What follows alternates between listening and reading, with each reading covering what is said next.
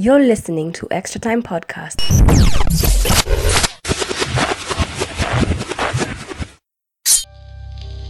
Extra Time Podcast. Venant here. And today, today is an interesting day as I am happy with my team. Man, like ever since I used my wild card, I've gotten av- above average points. I got 63 points, and that translates to green arrows across my mini leagues. And I think this is what I needed. I needed to use my wild card because some of these players were just messing up my overall performance. And I'm happy with these players that I bought. Uh, for example, Cancelo, Kevin De, uh, Kevin De Bruyne, uh, Son, Salah, Bamford. You know, I'm happy with these players. And um, looking forward, especially in this December, these are the players who I feel will play 90% of these uh, matches.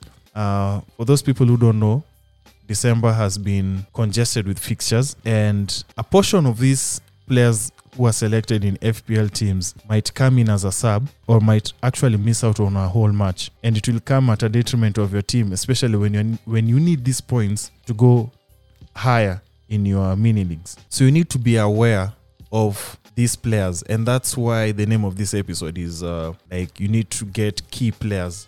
So look at your team right now. There are certain players who they will play week in week out. A good example is Zaha from Crystal Palace, or Salah from Liverpool, or Bruno Fernandes from Manchester United.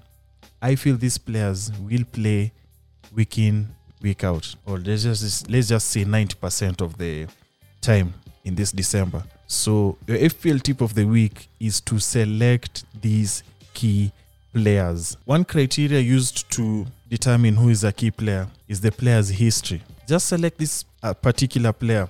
Look at his, his history. Has he been playing uh, above 60 minutes in all those times that he had the opportunity to play? If the answer is yes, then yes, he qualifies to be a key player. Salah from Liverpool has technically played each and every game he is available, except for that time he got COVID. That's a key player. I'd use KDB for Man City.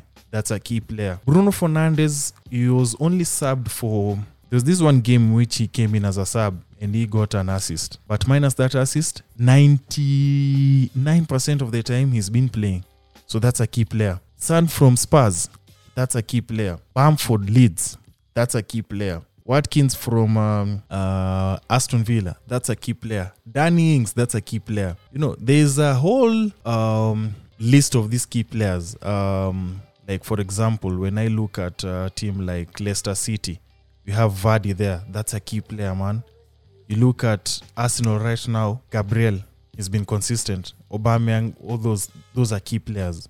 From a winning team, those are the players that you need to select and based on fixtures once again i talked about fixtures on the last episode. Those are just players that you need to think about. Grealish, key player man. Um my i have uh, what's it called? I have watkins from uh, aston villa. For me that's my key player or the, rather the player who played who went uh, accordingly with my budget. So my fpl team to you guys is look at your team right now. I want you to observe and on your future transfers is buy key players.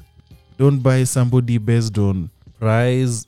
Just use these upcoming fixtures and look at who's been playing, who's being subbed, who's been omitted. And the minutes played icon or menu on the transfer page on FPL will help you.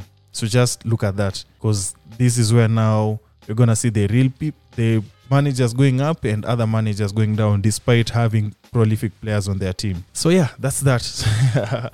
yes, um, when I look at this game week 12, most uh, most of these key players, man, they blanked. Zaha, San, Fernandez, KDB, Jesus. Um, I don't know if Timo.